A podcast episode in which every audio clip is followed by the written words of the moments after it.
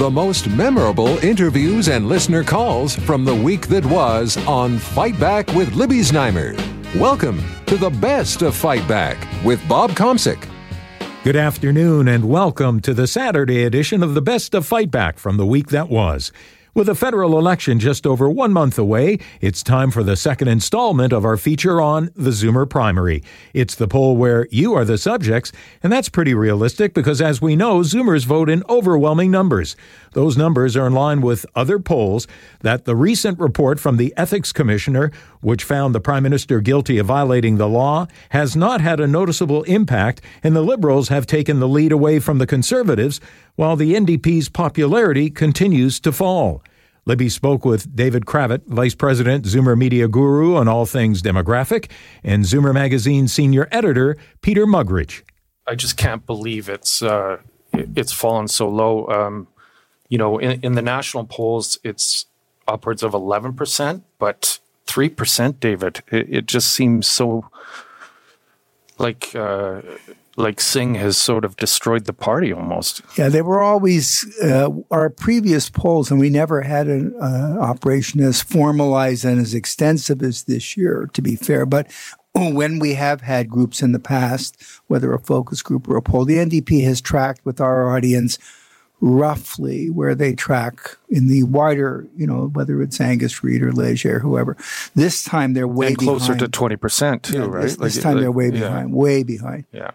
And, and, uh, and, where's that support going to go? Like, is it going to go green? Is it going to go liberal? Are they going to sit it out? What's going to happen? Well, right now, if it's three percent, it's not a big prize. I'd be more worried about the twelve percent undecideds if I was Scheer or Trudeau get them, but the three percent NDPers you would think would tend to go liberal.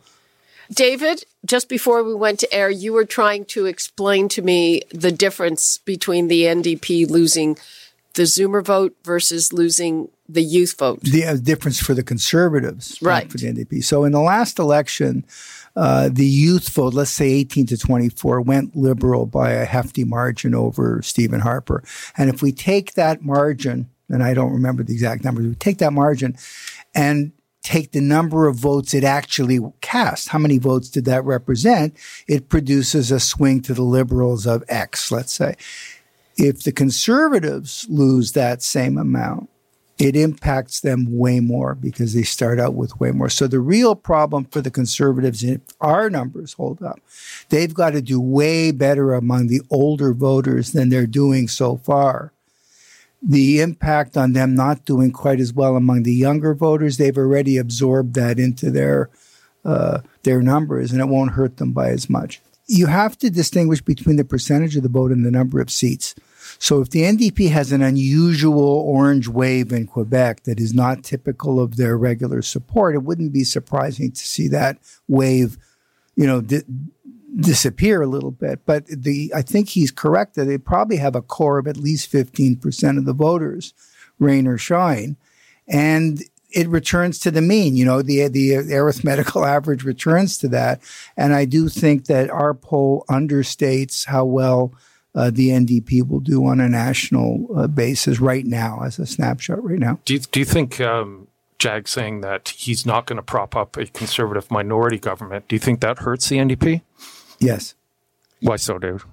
Well, I think that Elizabeth May was very shrewd. She said, "Look, I'm going to prop him up. I'm not going to prop him up. Uh, let's wait and see what he does. So if Scheer is the prime minister, it's very prudent for her to say, you know, there may be certain reasons I want to keep the thing stable, and there may be things he might do that I don't like. Why do I need to declare that now? Well, and exactly. Singh decides to there's declare usually it now. Why a, he, uh, yeah. There's usually a period of negotiation. A lot of people yeah. also thought that uh, he he that was his concession, Concession, speech yeah. Yes. before the writ was dropped. Yeah, but in a way, he maintains ethical purity, though, right? Like he's like he's saying, I can't work with the conservatives; they're too different from the NDP.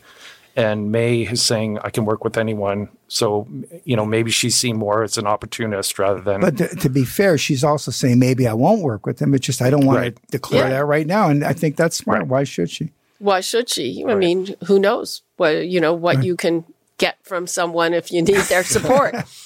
what would you like to leave us with, Pe- Peter, on the Zoomer tracker and and tell people how they can participate and they can vote. So Yeah. when we're back here next Monday, uh, we'll be talking about what they did. Yeah. So um, if you if you go to zoomervote.ca and you'll you'll come to our poll, you can vote for the the party you choose, and then later on, if something comes up that makes you want to change your vote, there are ways of doing that, and the instructions are there. And we'd love to we'd love to cross 10,000 by the next time we have this discussion, get a much broader representation of our of our demographic. David, what would you like to leave us with? Wait for the flub. We still uh, haven't had a big flub, and that's what's going to do it as they get serious, as debates occur, as they go head to head more directly. I think you're going to see this start to shake out. David Kravitz, Vice President, Zoomer Media, and Zoomer Magazine Senior Editor, Peter Muggeridge. You're listening to the best of Fight Back. I'm Bob Komsic. As summer officially nears the end, some are spending as much time as they can on boats, either as an operator or passenger. The recent deadly boat mishap in Muskoka that involved celebrity entrepreneur Kevin O'Leary serves as a reminder we need to talk about boat safety and the dangers that come with the activity. Libby was joined by OPP Marine Coordinator Sergeant Dave Moffat. We are noticing that no matter how much education we do, how much awareness, how much uh, patrol, excuse me, enforcement we do, uh, alcohol is still not uh, coming off the water. So this year alone, uh, with our 15 fatalities, 60% of those fatalities involve alcohol. 60%, that's a huge number. And uh, I would imagine that there are crashes and, and other incidents where people are not killed, but maybe hurt. That's right. We don't have the stats on, on the injuries. It has to do with the Canada Shipping Act and reporting it through the government. But what I can tell you is that throughout all the patrols that we, we do throughout Ontario to date, we have laid just under 1,200 liquor charges on the water, which is astounding. 1,200 liquor charges, and what are the penalties? Well, it uh, it depends on if you're a passenger or operator. Uh, the operator, it's a $180 fine right off the bat, which goes to um, uh, the the person they in charge of the vessel, and anyone drinking on board uh, is subject to a $130 fine. Oh, I didn't realize that it was uh, against the law for passengers. Yeah, the only way you can drink legally on a boat is if you have a boat that has three things, and one is a uh, a full time kitchen. You have accommodation for sleeping for everybody on board, and you have a permanent head or a bathroom on board. Um, and that vessel has to be permanently attached to the land somehow. So you're either beached, you're docked, or you're uh, you're tied up by an anchor um, and then that becomes a private place under Liquor License Act. Once that's a private place, then you're legally allowed to drink on board. It sounds like, uh, you know, if the penalty is a fine, you know, when you compare that to impaired driving, uh, that's not much of a penalty, particularly if you're uh, riding around Lake Joseph or Lake, Lake Muskoka. That's for rich people. Yeah, well, the, that's just a, if you're if you're in possession of alcohol. That's just the fines for that. Now, if you're impaired or if you operate with over 80 milligrams of alcohol in your system, then you're subject to the criminal code. And the criminal code is a is a much bigger uh, act that we can work on. And now that we have the law, if you're charged for impaired boating, then you lose your uh, driver's license uh, for for a year if you're convicted. Just w- your boating driving license, no, your car license. Your car license. Yes. Oh, okay. Well, that's a penalty. It seems like it's part of the culture. You go to the cottage, you get together with friends, you drink.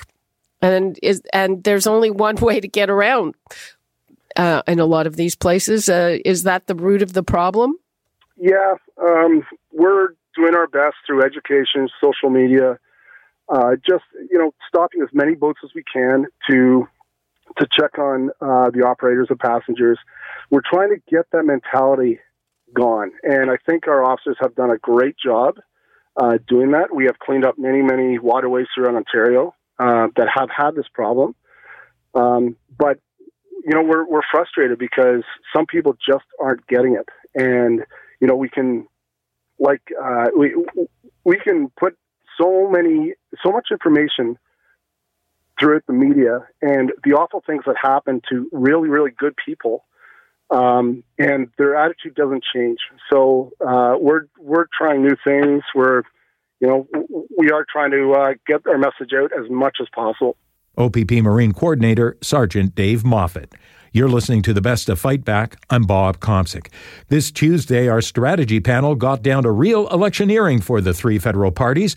Joining Libby were Karen Stintz, former Toronto City Councillor and current CEO of Variety Village, Charles Bird of Earnscliffe Strategy Group, and John Capobianco of Fleishman Hillard High Road, who dissected the slogans In It For You, It's Time For You to Get Ahead, and Choosing Forward slogans are interesting um, uh, concepts because if, if every campaign wants to have them, every campaign needs to have them.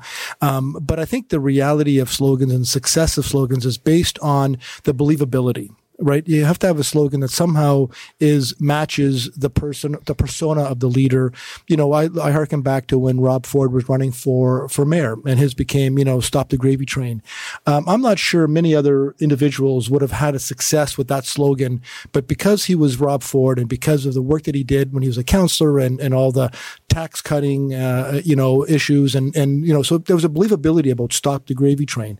Um, so with the ones that you just mentioned, I think it's easy to determine which ones they are because obviously the conservatives want to think about the fact that, you know, getting ahead. So the, the, the message there is in the last four years, are you better off today than you were four years ago? And if you're not, then you want to vote for us because we're going to get you ahead and we're going to, we're going to worry about you getting ahead of, of, of, you know, financially, successfully, economically. Um, the, the one that really shocks me is the NDP in it for you. I just don't get that one. I really don't. I don't know if there's again back to the believability of it. I'm not sure people look at Jack Jagmeet Singh or the NDP and say they're in it for me. I think they're in it for a very select few groups. So I'm not sure that's going to be successful. Charles. So um, choose forward. What the heck does that mean? it's a it's a very effective play on the 2015 Liberal slogan, which was "Choose Change," which is probably the only one that people can remember from the 2015 campaign. Oh, you you left a couple out, Libby. Oh, I, the, the, Green the, Party. The Green Party are not left, not right, forward and the People's Party are strong and free, I think. Oh, I didn't um, even know they had one. Okay. They, they, do. And for all the good it will do them. But it's interesting that the um, that the Green Party is actually chosen chosen forward as well, which is a reiteration of the liberal message and it goes to the forward thinking nature of, of those two campaigns. Whereas the sort of more populist, more consumer oriented in it for you or time for you to get a better job with more pay and more vacation time or whatever the conservative slogan is, long as it may be. Um, it's, it is it's long. an interesting, it's an interesting contrast. Yeah. You really want something that, that, that fits three on words. a bumper sticker. Two or three words. Yeah, exactly. Or and, maybe four words. Yep. Karen? Yeah, and it's hard, I think, um, to the point John was making. Part of the slogan has credibility in the party or the leader that's saying it. Part of the credibility of the slogan is reflective of what's happening in the day. So when we had uh, Rob Ford saying he was going to cut the gravy train, it was because people felt spending at City Hall was out of control. Now we have these slogans and I think the slogans don't really speak to what people are feeling. Now, I, I don't know that I would necessarily know what that slogan is either, but all of them I think fall slightly flat because there's a sense that they're all missing what the real issues for are for the voters. Where's well, the word change? I'm surprised that no party has actually embraced change well, because that's traditionally something that voters opt for when they're dissatisfied with the current government, or perhaps they're not all that dissatisfied with the current I government. think that, yeah, they're probably not all that dissatisfied with the current government, but maybe with the current leader. Well, and Charles is right about that. And I think everybody, a lot of campaigns, I shouldn't say everybody, but a lot of campaigns, both provincial, federally, federal, will always use the word change. But I think change, there's got to be, and Karen's right about the timing of it, because if you say change, uh, you know, they must have done some internal polling that shows that Canadians aren't like over the top about change. They're not, they might not be happy with the current prime minister for a number of reasons, but it might not be because of change. And change might not be the, the word that might have been used. After 15 years of liberal misgovernment and misspending that happened provincially, um, you know, and all that, that, uh, that took place with McGuinty when uh, no doubt change was a big factor because everybody wanted change and 80% of Ontarians that were, were, were polled said they want change. So the fact that that Doug Ford and others used the word change in their in their uh, uh, slogan actually worked because there was that feeling of change. Where does that take us? I, I I don't know. I think these slogans are pretty. I don't think that they're going to move anything one way or another. Well, I think there's a potential that the conservative slogan could uh, rally in the West because I think there is a sense that the government hasn't really been sensitive to the needs of particularly Alberta and BC, that there, the, the pipeline has caused friction in the West that's still unresolved. And in other areas of the country, there's still like the carbon tax is unresolved. Uh, the, the ethics issue is unresolved to some degree uh, because Trudeau's not apologizing yet. He's been found to have violated. So there's still a sense that there's a lot of things that are unresolved. And yet, um, other than marijuana regulation, there hasn't really been a lot of accomplishments the Liberals could point to. And so when Andrew Scheer says, you know what, we're in it for you, whether he's the right messenger, I think there is a sense that this government has been delivering on promises that actually aren't ones that we've been asking for. Strategy panel members Karen Stintz, former Toronto City Councillor and current CEO of Variety Village, Charles Bird of Earnscliffe Strategy Group, and John Capobianco of Fleishman Hillard High Road. You're listening to the best of Fight Back on Zoomer Radio. I'm Bob Komsic. Back to school and back to work mean more danger on our roads with more traffic, more distracted drivers rushing around. Toronto police launched a safety blitz for this week in school zones, and the mayor's talking up the potential for new technology to make our roads safer as we're unfortunately on track for another year of carnage with no improvement in the numbers despite Vision Zero 2.0. Libby talked with Toronto Mayor John Tory, OPP Sergeant Kerry Schmidt, and Mark Richardson of the Automotive Journalists Association. Well, I'm not complacent about this because the target number is zero, nothing more than zero. Uh, that the numbers are actually a little improved this year, and you take this as a long term improvement, especially in the number of deaths I'm talking about, and we're trying to get that down to zero and as quickly as we can. But I think it's a little better this year, but still way too high. What we see that's the same uh, is that a lot of these deaths are happening on these, I'll call them suburban roads in places like Scarborough and North York, where there's very wide roads with very infrequent uh, crossings and intersections uh, and fairly high speed limits. And uh, people then don't want to walk 10 or 12 minutes literally to the next place they could cross at a crosswalk or a signalized intersection. So they go across and they're going across a fairly wide road where cars are traveling fairly quickly. And so what we're doing as part of the program overall that we have is uh, we are lowering those speed limits on those kinds of streets. Uh, we're going to be redesigning a lot of those roadways, and we're putting in things like uh, red light cameras and photo radar because we find again a significant. This is from analysis of the actual data from last year. Um, the the a fair number of the actual deaths uh, happened uh, at people at intersections where people were going through the intersection trying to get through before the red light, but in fact we're going through the red light and striking uh, a pedestrian who'd already started across the street. And and one more thing, by the way, we've talked about this you and I before. The majority of the people who uh, are being victimized by these uh, these collisions are uh, people who are 55 years age and, of age and above. The number one thing I repeat is for people to slow down, uh, to pay attention, meaning no distracted driving, for everybody to obey the rules, and that includes cyclists, pedestrians, and car drivers. But the principal onus must be on drivers because they are in powerful vehicles and uh, that are surrounded by two tons of steel, and so they have the principal owner onus on them, and that includes uh, truck drivers that you mentioned earlier on as well. I would like to bring in OPP Sergeant Kerry Schmidt and Mark Richardson, who is the president of the Automotive Journalists Association of Canada. Anecdotally, what was going on on the roads, and is it any kind of reason for encouragement? We had another 24 impaired driving charges uh, laid over this weekend, another 34 street racers or dangerous drivers that were charged, again, only in the GTA. So uh, it has been a very busy weekend for us.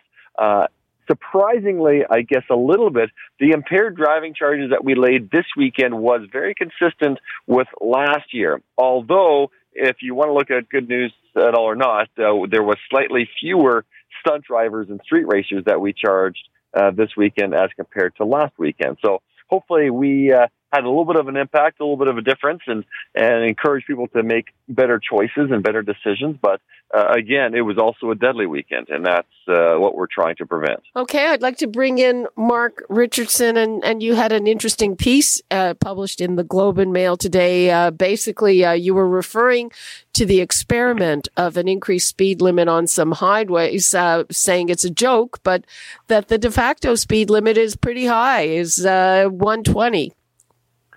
Well, that's the thing. The Ontario government has stated that they're going to try this experiment for a couple of years, and at some point this month, they still haven't come up with a firm date. They're going to increase the speed limit on three of the 400 series highways and increase it from 100 to 110. Uh, but my point is that everybody's already doing 120 on that anyway. It all comes down to enforcement, not what the actual speed limit says. So I don't think it'll actually make a lot of difference. Sergeant Schmidt, what about enforcement? I mean, we have, you know, Mayor Tory said it clearly for Toronto. You can't have all these cops out enforcing traffic. I'm sure the same is true provincially. Mm-hmm. Yeah, exactly. No, it is challenging. I'm sitting actually right now on the side of Highway 400 through a construction zone where, which is uh, listed as an 80 kilometer speed limit. And I can tell you traffic does go uh, considerably faster than that speed limit. And we do have dedicated officers out here that are doing uh, patrols and enforcement here every single day. And obviously, officers all across the province are enforcing the rules of the road uh, to the best of their abilities. Uh, we know the faster you go, if you're involved in a crash, the more serious, the more uh, likely you are to be involved with the with injuries, to have serious injuries uh, sustained. And so that's uh, certainly a concern for us. The faster we go, and and if the uh, you know, markedly uh, average speed is 120, uh, maybe maybe not, depending on traffic flows and volumes. Uh, but again, the faster you go, the faster it, the more it hurts when you stop suddenly. And those 200 milliseconds is what it takes to go from your speed to a dead stop, and that's the scary part. Toronto Mayor John Tory, OPP Sergeant Kerry Schmidt, as well as Mark Richardson of the Automotive Journalists Association. This is Zoomer Radio's Best to Fight Back. I'm Bob Komsic. Fight Back with Libby's Znaimer brings you comprehensive coverage of the news stories that interest you and your reaction to them on the phones. We've gone through the audio. Here are some of the best calls of the week. Pat in Toronto chimed in on the Trudeau Liberals giveaways the thing that's bothering me most was when I saw the giveaway program last week, mm-hmm. and the I think we're into multi billions yep. are being promised, and aren't we being good? Um, getting all this money that's coming from the left pocket to go to the right pocket, and I just find it such a con game, a total con game on behalf of the Liberal Party. Sharif in Mississauga, not impressed with Justin Trudeau. I wonder what's happening to pure Canadians. The only two good leaders that I could ever remember there was uh, Ed Broadbent and late Jack Layton. The rest of them, the old joke, like Trudeau, if he wants to win, which I will vote for Trudeau, to be honest with you. He better come up with something good that he can gain the people behind him. Jan and Guelph took to the streets, touching on speeding. Woman driver in Guelph just recently in the last day or so was doing 129 in a 50 mile zone, got charged with stunt driving and impoundment of a vehicle for seven days. Isn't that absolutely ridiculous? My other comment is why do car manufacturers make cars to go so fast? I could do 220 in my car. I would never do that. So why are they making them to do that? And now, Fight Back's Knockout Call of the Week. There were a lot of great calls this week, but the winner of the Fight Back Knockout Call of the Week comes from Helen in Toronto, who talked about violence her mother has experienced in long term care. My mother is in an institution. My mother has been attacked a couple of times, and you were oh, talking oh about uh, not reporting. They knew who I was after the first incident. Then, when the second and third um, happened, I spoke to the director and I said to her, "I think you better report this." And, oh no, we're not reporting this. You know, they don't. You don't have to be an administrator at one of these homes to report. I reported it, and they went in and they checked the home out. Um, I didn't realize when that happens the person who goes in to check the home out is there for at least a week, and they keep coming and going as they please, and therefore um, they're going to catch them in the act of not doing or doing what should or should not be done. You don't have to sit back and wait for them to report. You can phone up and you can report, and they and if you're persistent, they will take action. That does it for today's Best of Fight Back on Zoomer Radio. If you'd like to qualify for the Fight Back Knockout Call of the Week, phone us between noon and 1 weekdays at 416 360 0740 on Zoomer Radio.